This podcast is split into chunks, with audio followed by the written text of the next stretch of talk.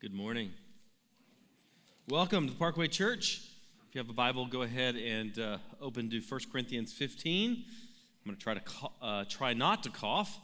Got the uh, post-COVID uh, sinus infection, but we'll be in verses 12 through 19. As you turn there, I want to tell you about a conversation that took place over my uh, dinner table uh, a couple of weeks back. we were sitting around and having dinner, and I asked my daughter Larkin I said, What's something that you like about your brother Cannon? So she looked at him and uh, she replied, I like that he plays with me and uh, I like that he's super cute. So it was a, a really sweet thing for her to say. And then I looked at my son and I said, Buster, that's what I call him. Buster, what's something that you like about Sissy? And his response was, her body. And I thought, that is a really weird answer. You're going to need counseling. Uh, but since I was studying for 1 Corinthians 15, the more I thought about it, I actually realized it really wasn't a bad answer. Now, everything in our culture, our, our uh, American culture, even our evangelical culture today, has trained us to think that what really matters, uh, what really matters, who we really are, our deepest reality, our deepest identity, it isn't our body, it's our spirit. It's our soul, it's our personality, our thoughts, and our feelings. Who we are isn't necessarily material, it isn't physical, it's ethereal, it's immaterial, it's just spiritual. You see that all over the place in culture today. You see that in conversations about gender identity, right? That, that your biological genetic makeup, that isn't the real you, that you're a confluence. You're a confluence of your thoughts and desires and feelings and so forth. And so it doesn't really matter what science says about your body or, or what sex you were assigned at birth. That doesn't matter. Gender is just this construct, and I'm the contractor, and I'm tasked to build it myself. Or as Jared mentioned in his sermon last week, when we go to a funeral, you'll often hear someone say, they'll look at the body in the casket and they'll say, That's not Uncle Ted. He's in a better place now as if the body is really just this kind of ir- uh, this big irrelevant skin suit. Or, or you see this dichotomy in, in the spread of things like virtual church church in the meta. There's a church actually being uh, built right down the road that offers online services where you can do absolutely everything virtually. What's happening there? Where there's this divorce of the body from the soul as if those are, are, are, are intended to be disconnected there's a dichotomy there. What really matters is spiritual, it's ethereal, it's not physical. It doesn't really matter if you gather with others physically, you can vir- uh, virtually gather. Doesn't matter if you actually can taste and hold and touch and smell the elements of communion, you can do so virtually. You can even get baptized virtually at some of these churches. So, this is all over, all over the place in our culture. Our culture has trained us to divorce our bodies from our souls in regards to our identity and our worth and our value and so forth. We think that who we really are and what we really matter, what really matters about us is our souls or our spirits. Even the songs we sing are oftentimes about how we might fly away to our eternal home in the clouds where we live as, you know, little baby angels wearing diapers and stuff. Or even in our evangelism, what do we stress? We talk about Jesus coming to save what? Our souls. And yes and amen to Jesus coming to save our souls and our minds and our spirits and our wills and our emotions, but he also came to save our bodies. And in our text today, we'll, we'll see this importance of the body, the importance of the physical world as we consider the indispensability of the resurrection for Christian hope. Not only the resurrection of Christ, yes and amen, but also our own as well. So let's pray, and then we'll dive into the text together. Ask you first just to pray for yourself. Do this every time that I preach. Just want to ask you. You know the things that you're coming in here struggling with. You know where you're distracted. And so, would you ask the Lord to give you an undivided heart and mind this morning to actually hear and heed His word?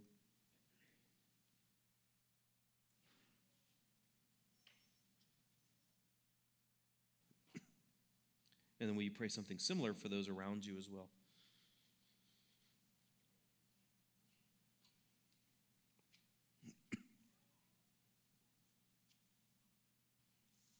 And then lastly, would you pray for me? In particular, uh, yes, pray for boldness, courage, all those kinds of things, but in particular, just for my cough, uh, that that wouldn't be a distraction.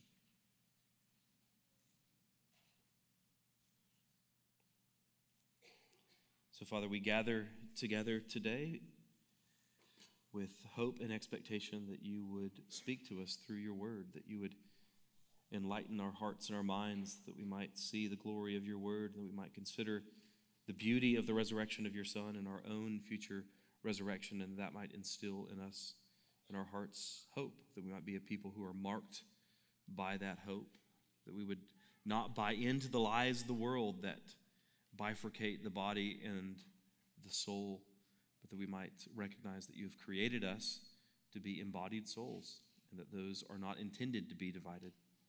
And so we love you. We pray for your help today. In Christ's name, amen. Look at 1 Corinthians chapter 15, verse 12. It says, Now if Christ is proclaimed as raised from the dead, how can some of you say that there is no resurrection of the dead? Let's begin with a little bit of context here.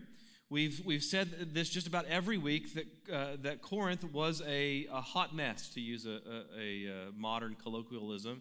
It's the poster child. If you were to write a book called Nine Marks of an Unhealthy Church, this would be it.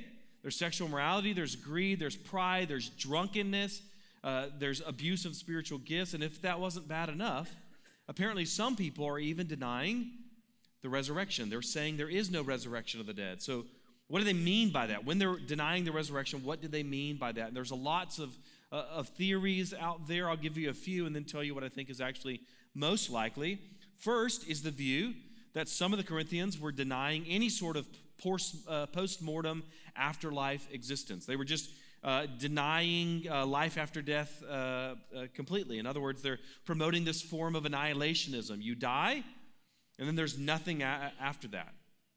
And that was certainly pretty popular in Greco Roman culture. For instance, uh, Epicurean philosophers taught that the soul could no longer exist after the dissolution of the body. In fact, there was a. Uh, I thought this was interesting, there was a tombstone that had an inscription on it. I can't read uh, Latin, so I think we're going to put it up on the screen. Yeah, I don't, I don't know how to pronounce that. I can't pronounce Latin but non fui fui, non sum, non desidero, or whatever. It, it, means I was not, I was, I am not, I am free from wishes. And this was so common, this, this tombstone inscription was so common in parts of the Roman Empire that it was simply abbreviated in F F N S N D. So you would see, you would walk by these uh, tombstones and they would just have those letters inscribed on it. It's kind of like if you walk by a gravestone today and it has RIP on it. It's the same sort of uh, idea. So, one ancient philosopher uh, states this uh, annihilationist belief in the following way He says, They fear that when the soul leaves the body, it no longer exists anywhere, and that on the day when man dies, it is destroyed and perishes. And when it leaves the body and departs from it, straightway it flies away and is no longer anywhere, scattering like a breath or smoke. So that's one option, is to say that the, the Corinthians are denying afterlife entirely. I don't think that that's what's happening. I don't think these the Corinthians are denying the afterlife in general. I think it's very uh, clear that they are denying the resurrection in particular.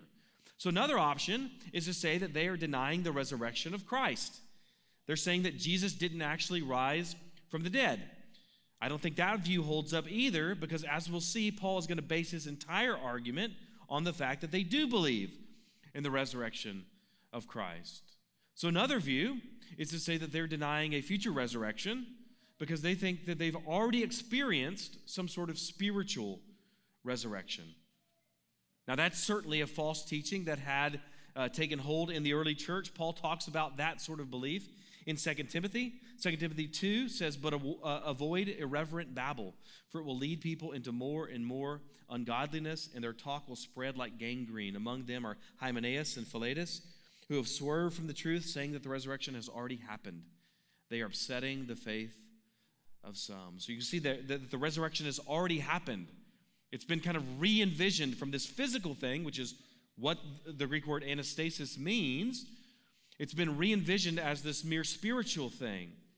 And you see this even in, uh, in, later uh, false teachings called Gnosticism, in a, uh, a document called the Gospel of Philip.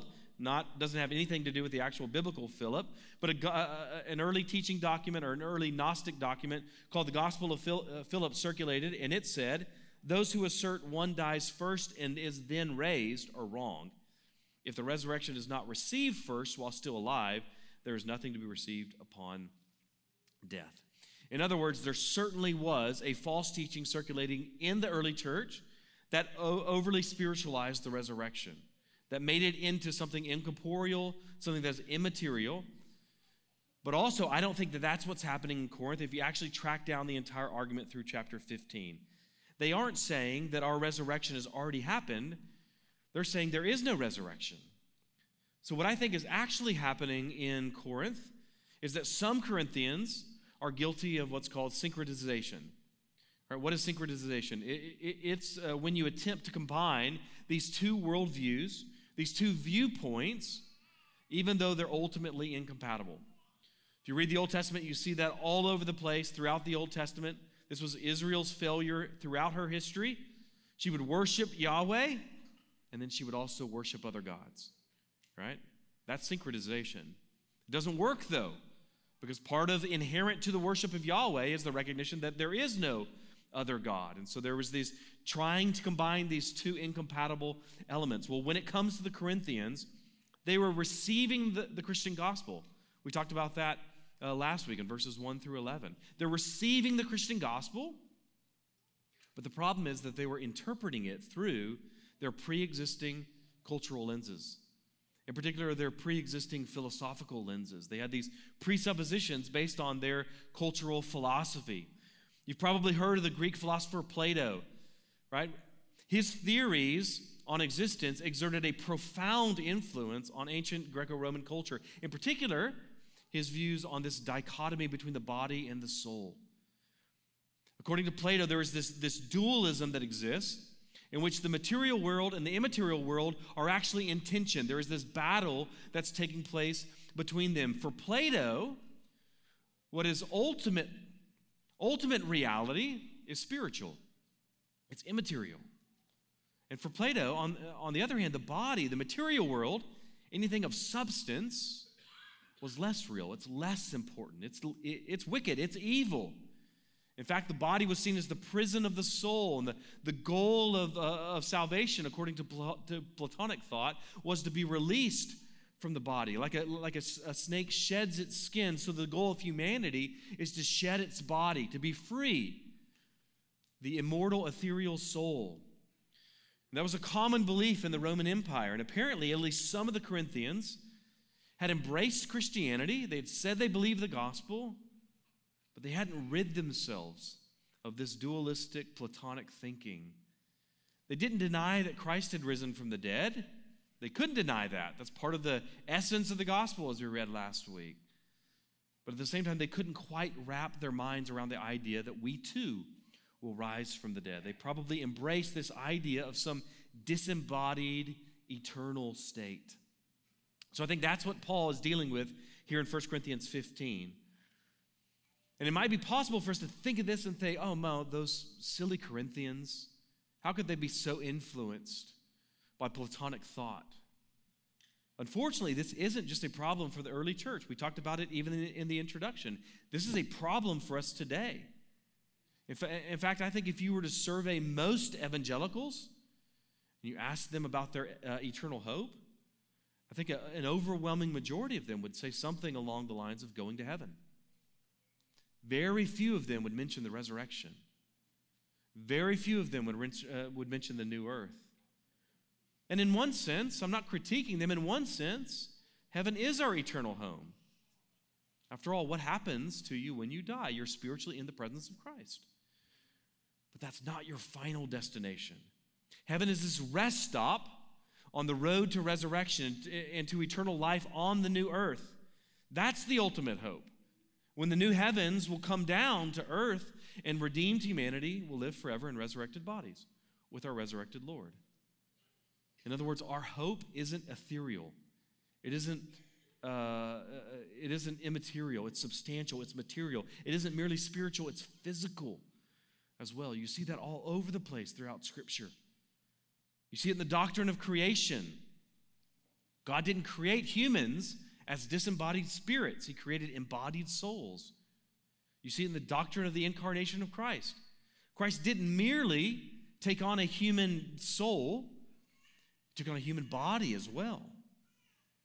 You see it in the doctrine of crucifixion. Christ didn't merely experience spiritual suffering, but physical suffering. You see it in the resurrection of Christ. Christ wasn't merely spiritually raised, he was physically raised. In other words, our hope is bodily, it's physical, it's material.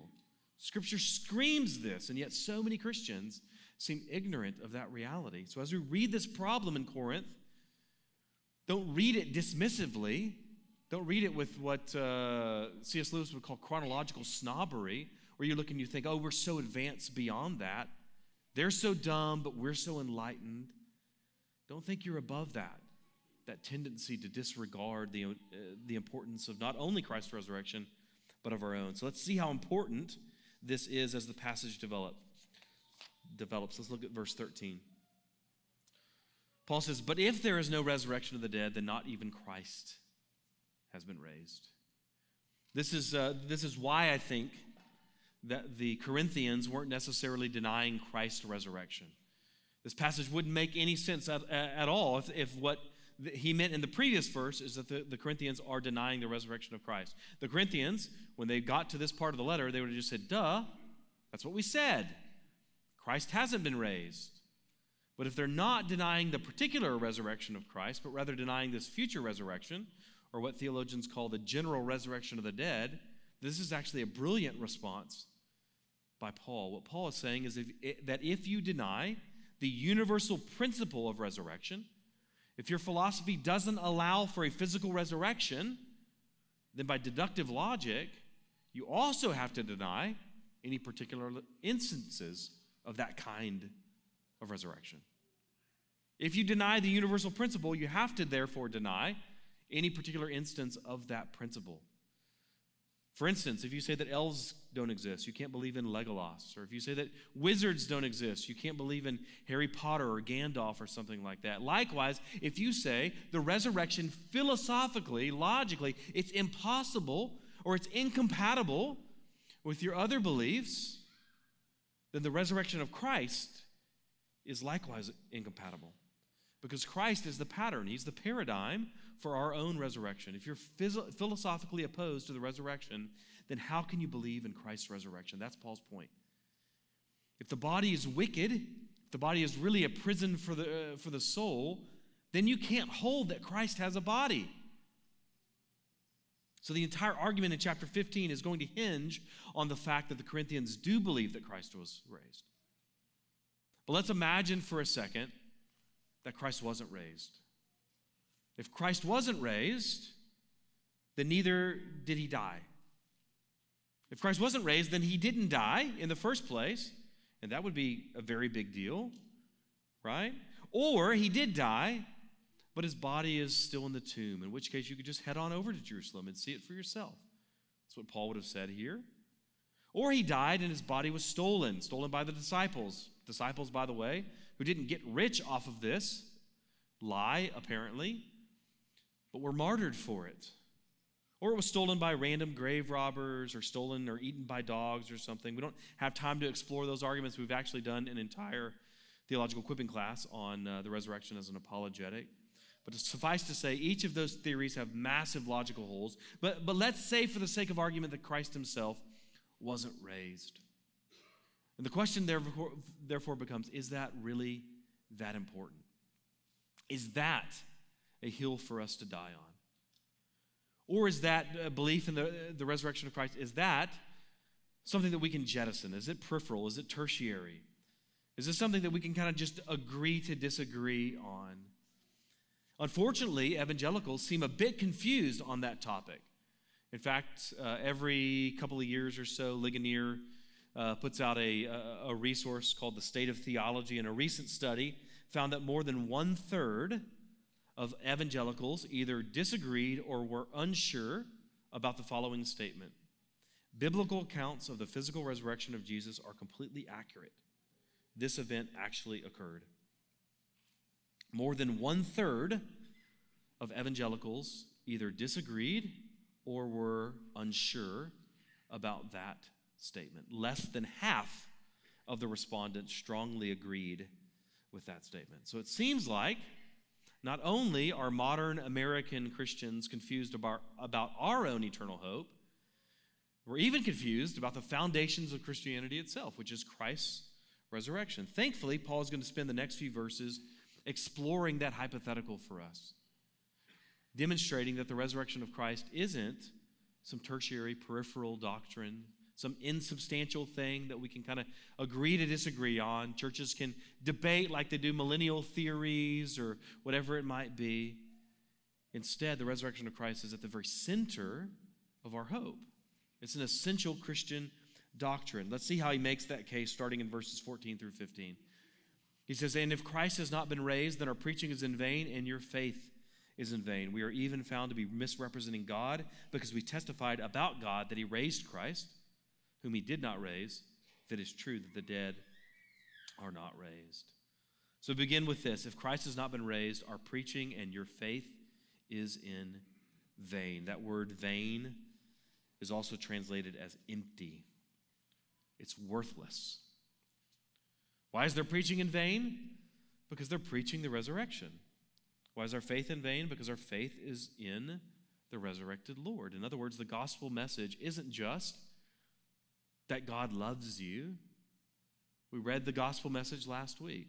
At the heart of the gospel is the confession that Christ died and was raised. So if that isn't true, then the apostles are liars. Not only liars, they're blasphemers. They've misrepresented God, is Paul's language here. They've made this big fuss. And the implications of that big fuss have been huge. They've torn apart Judaism. The Roman Empire has been, uh, has been shaken for no reason whatsoever if Christ hasn't been raised. There's nothing to see here if Christ hasn't been raised. In other words, for Paul, for the apostles, everything stands or falls on the assertion that God raised Christ from the dead.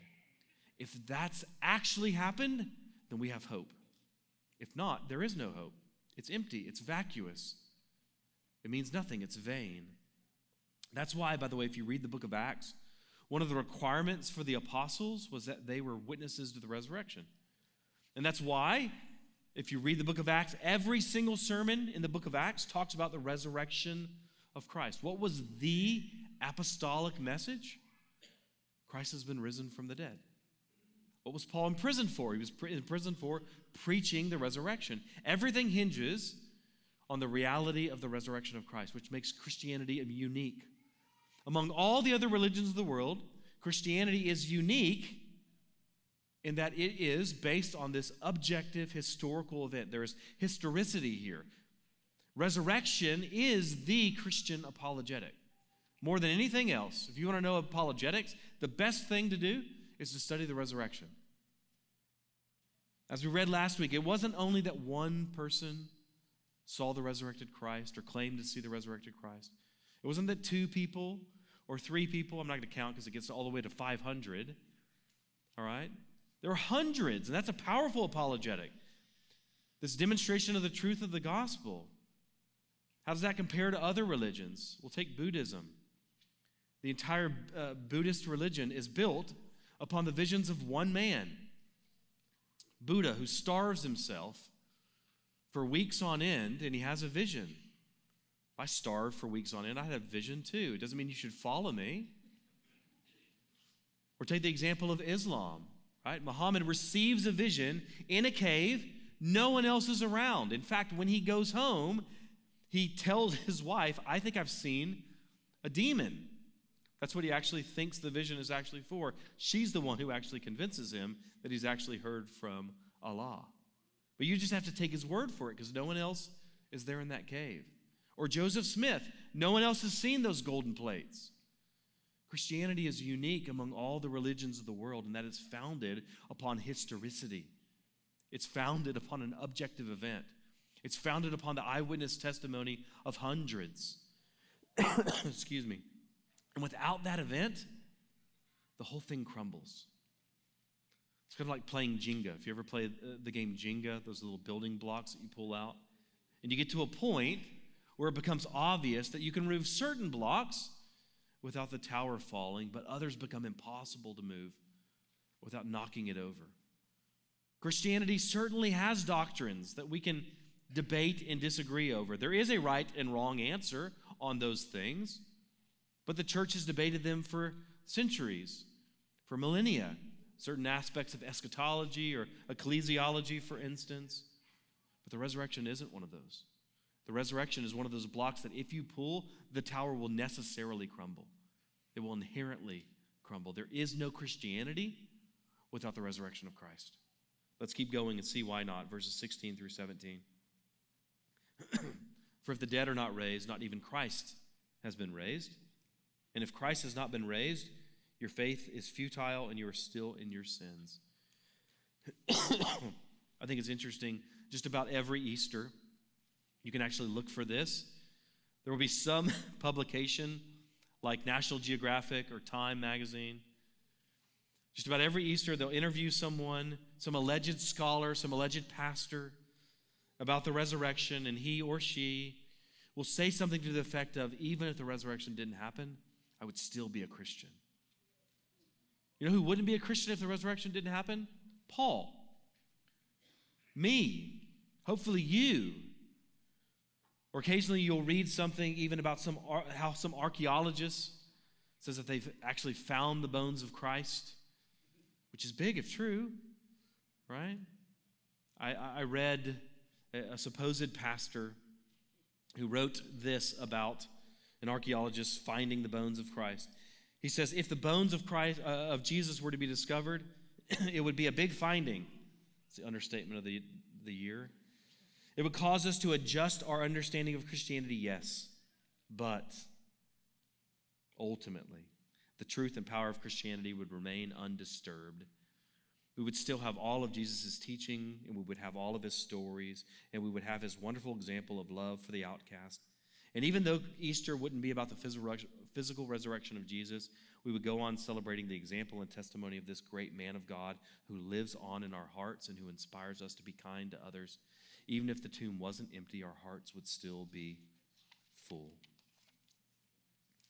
Now, that someone who calls themselves a pastor would say that is infuriating that myriad others who would call themselves Christians would sympathize with that is even worse. It's drivel.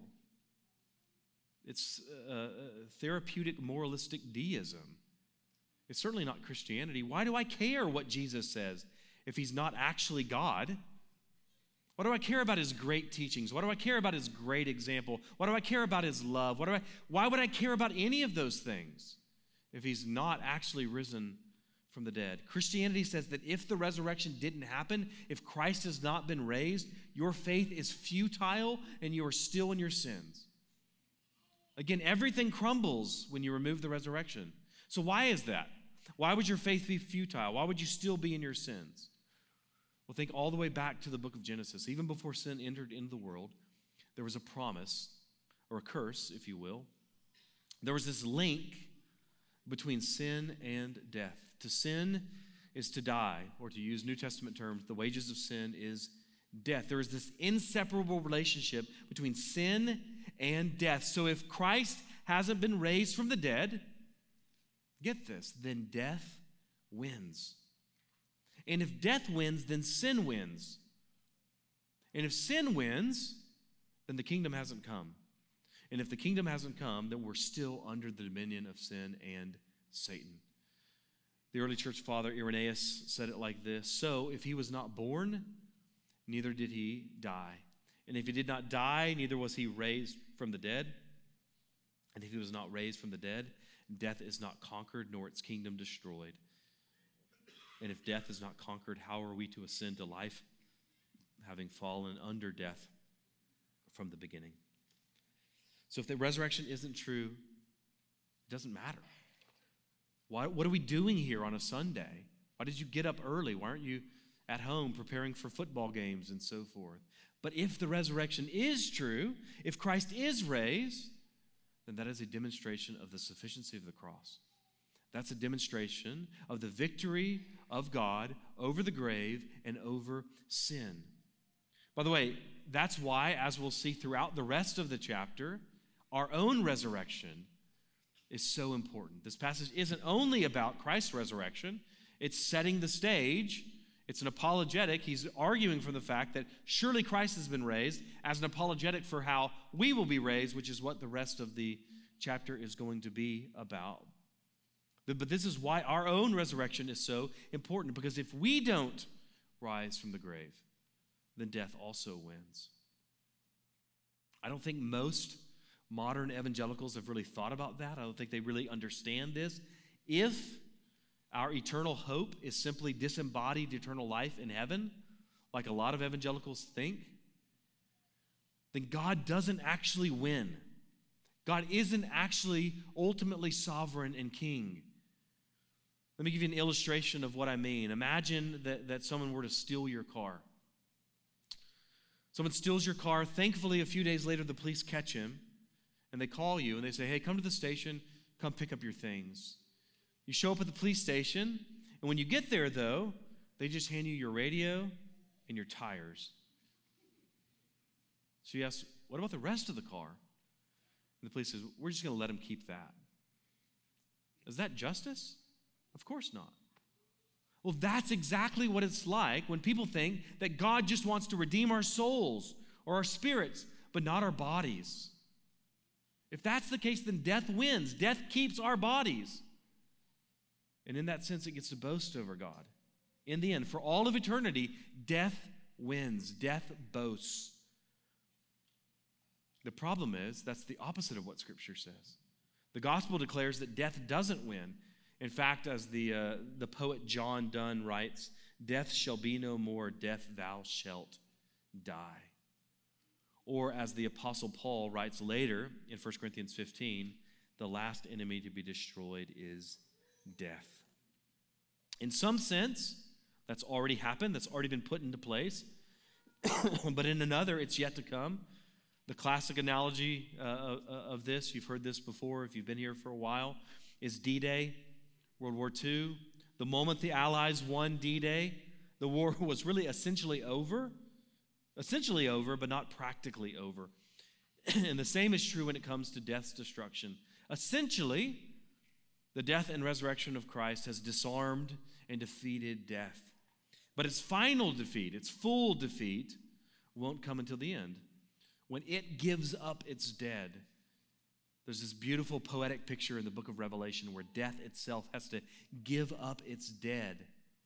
And death itself is thrown into the lake of fire. That's why Christians believe not only in the resurrection of the just, but also the resurrection of the unjust the just to eternal life, the unjust to eternal condemnation. So death keeps no one. Death itself is judged and thrown into the lake of fire. So again, the resurrection isn't inconsequential, whether ours or Christ's. As Paul writes in Romans, Christ was raised for our justification. There is this link between justification and resurrection. If Christ was not resurrected, you are not justified. You're still in your sins. Without the resurrection, there is no justification. And if there's no justification, there's no hope. You're under condemnation. You see that in verse 18. Then those also who have fallen asleep in Christ have perished. Now, throughout the Greco Roman uh, world and a lot of ancient Near Eastern cultures, sleep was actually a common metaphor for death. But from a Christian perspective, it was, a, it, it was even a, a more fitting image. Why is that? Well, because the, the Christian expectation of, of death is that you will awaken. You will awaken to the resurrection, which is the image of sleep, right? If you laid in bed every night and you genuinely believed, if I fall asleep, I will die, you'd probably have a sleep disorder, right? You probably wouldn't sleep all that well. There's this general expectation most nights, unless you have some sort of weird paranoia or something like that. Most nights, you lay in bed and you think, I'm going to wake up in the morning, or you don't think about it at all. That's the Christian expectation. When I die, I will be raised. There is this expectation. As the person who sleeps expects to wake, so the Christian who dies expects to be awoken, raised to new life. By the way, just, just as an aside, this is not a rant, but as an aside, that's why most of church history, until relatively recently, has been opposed to the practice of cremation. Is it sinful to cremate your loved ones? No, absolutely not. Is God somehow limited in his ability to piece you back together if you've been cremated? Absolutely not. But is cremation the best picture, the best metaphor, the best illustration of our eternal hope? No. so early Christians opposed cremation because it was reflective of the views of, of, of pagan cultures. Views that implied either that death uh, kind of ended things, which is kind of annihilation. There was, uh, there was nothing beyond that, or it was just kind of immortality of the, the, the detached soul. The body was inconsequential.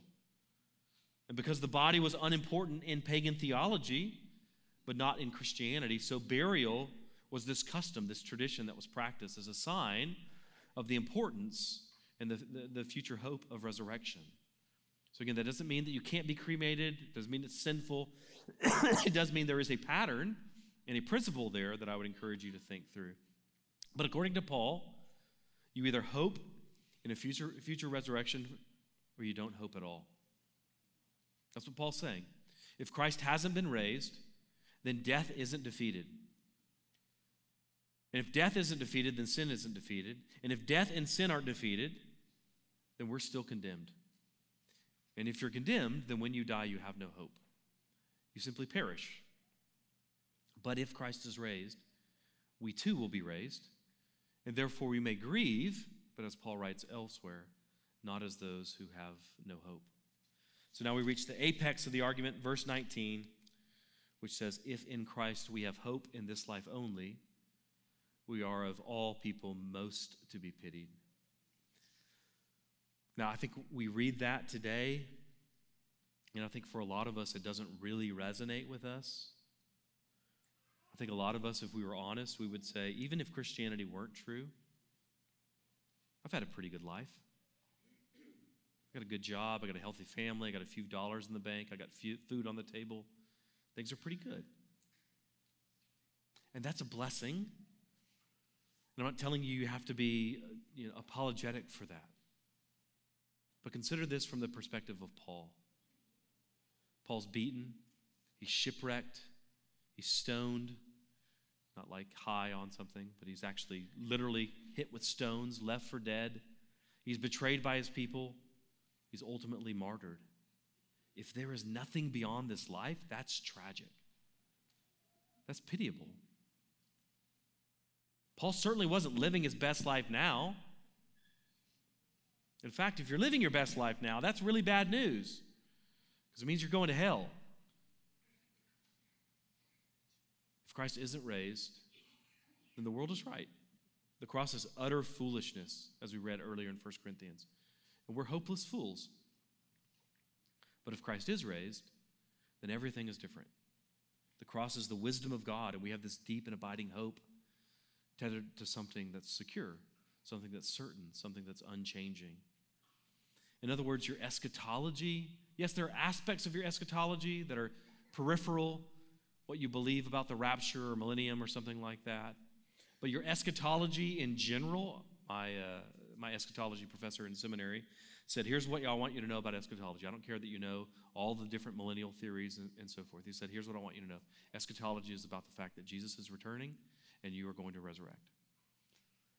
And that reality isn't inconsequential. That means everything. That is essential for you. That changes absolutely everything about your life if you actually understand that. So I want to end by asking you a few diagnostic questions in light of this passage to see if that's actually taken root. It's kind of like uh, you ever drop a, a quarter back in the days when people used to carry quarters. You take a quarter, you drop it in the, the vending machine, and sometimes it wouldn't fall, and you have to kind of hit it, and then it falls. I think for a lot of us, that's the gospel for us, or that's the reality of the resurrection, or whatever it might be. It's, it, it's, it's within us, but it's not quite fallen. So there's no fruit that's come forth from that. So I want to ask these diagnostic questions to see has that truth, has that doctrine, has this reality actually fallen into your heart, and is it bearing fruit or not? First question, just to make sure who I'm talking to. If you're a Christian, then you believe this, but here's the question number one Do you believe that Jesus Christ is the Son of God risen from the dead? Not just that he's spiritually alive in your hearts, but he's actually physically resurrected. Do you believe that? If not, it's okay. Confess that. We'd love to chat with you about that. Come up, find one of the elders or staff members or deacons or someone afterwards. Talk to us. Number two, do you truly believe? Do you trust? Do you rest in the belief that you too will be raised from the dead? You see this language in Scripture that Christ's resurrection is the down payment for our own. Christ's resurrection is the first fruits of this future harvest. So, do you hope in that? Do you rest in that? Does that give you comfort? Do you believe in that? Third, if you do believe in that, if you do believe in Christ's resurrection and your own future resurrection, how does that influence your view of death? There's this interesting pa- passage in the book of Hebrews that talks about how the devil holds us captive to the fear of death. And that one of the, the benefits of Christ's death and resurrection is that it frees us. We don't have to be captive to death. We know what's after death. So, does the resurrection encourage you? Does it comfort you when you think of death? Or do you still feel paralyzed? Do you still feel enslaved when you think about death? Fourth, do you live a life that would in any way be able to resonate with Paul saying, if in this life only we have hope in Christ, we should be pitied? I'm not implying that you need to get, go out and get yourself martyred, but I'm suggesting that there should be something distinct about your life. I'm suggesting that you should be denying yourself certain pleasures, certain comforts for the sake of the gospel. Is there anything about your life that would actually look foolish to the world? Are you laying up for yourselves treasures on earth or treasures in heaven? Do you forsake sin? Do you walk in submission to Scripture as a sign of your hope in a life to come? You'll see that connection often throughout Scripture. Our eschatology drives our ethic because of this future resurrection and the hope that we have of that. It leads us to lives of uh, faithfulness and obedience now. So, can you resonate with Paul saying, if in this life only we have hope in Christ, we should be pitied? Final question How does the reality of your own resurrection transform the way that you think about suffering?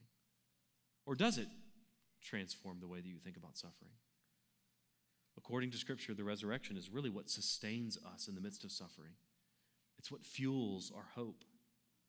So I want to ask do you find comfort in the resurrection as you face sufferings?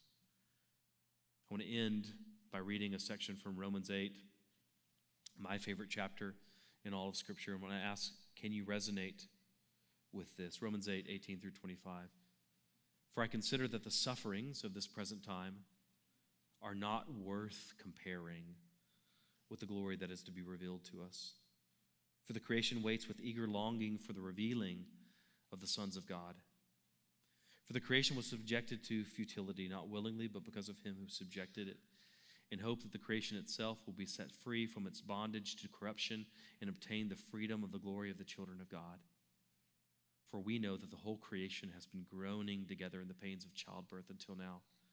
And not only the creation, but we ourselves, who have the first fruits of the Spirit, listen to this groan inwardly as we wait eagerly for adoption as sons how does he refine, uh, define that? The redemption of our bodies. For in this hope we were saved. Now, hope that is seen is not hope, for who hopes for what he sees, but if we hope for what we do not see, we wait for it with patience. Notice the ultimate cure for suffering, the ultimate redemption is not just of our souls, but of our bodies. That's resurrection. That's what fuels us. That's the basis for our hope. And that's what we'll spend the next few weeks talking about this hope in which we were saved. Let's pray. Father, I thank you that you have loved us and you have given your Son for us. You've given him in the incarnation, you've given him in crucifixion, you have given him in resurrection. And one day you will give him to us in the Parousia, his return, where we too will be resurrected. And so I thank you for the promise that we have. Not a promise of annihilation, not a promise of disembodied, ethereal, immortal existence, but the promise of resurrection that one day Christ will return. The new heavens will come to the new earth, and you will live with us forever in your Son as we inhabit resurrected bodies. So I pray that that would fuel us, that it would make us a people who are passionate to be faithful and obedient and people who think rightly of death and suffering and on and on we could go. Pray that your spirit would help us. We ask these things because you're good and you do good. So we ask in Christ's name. Amen.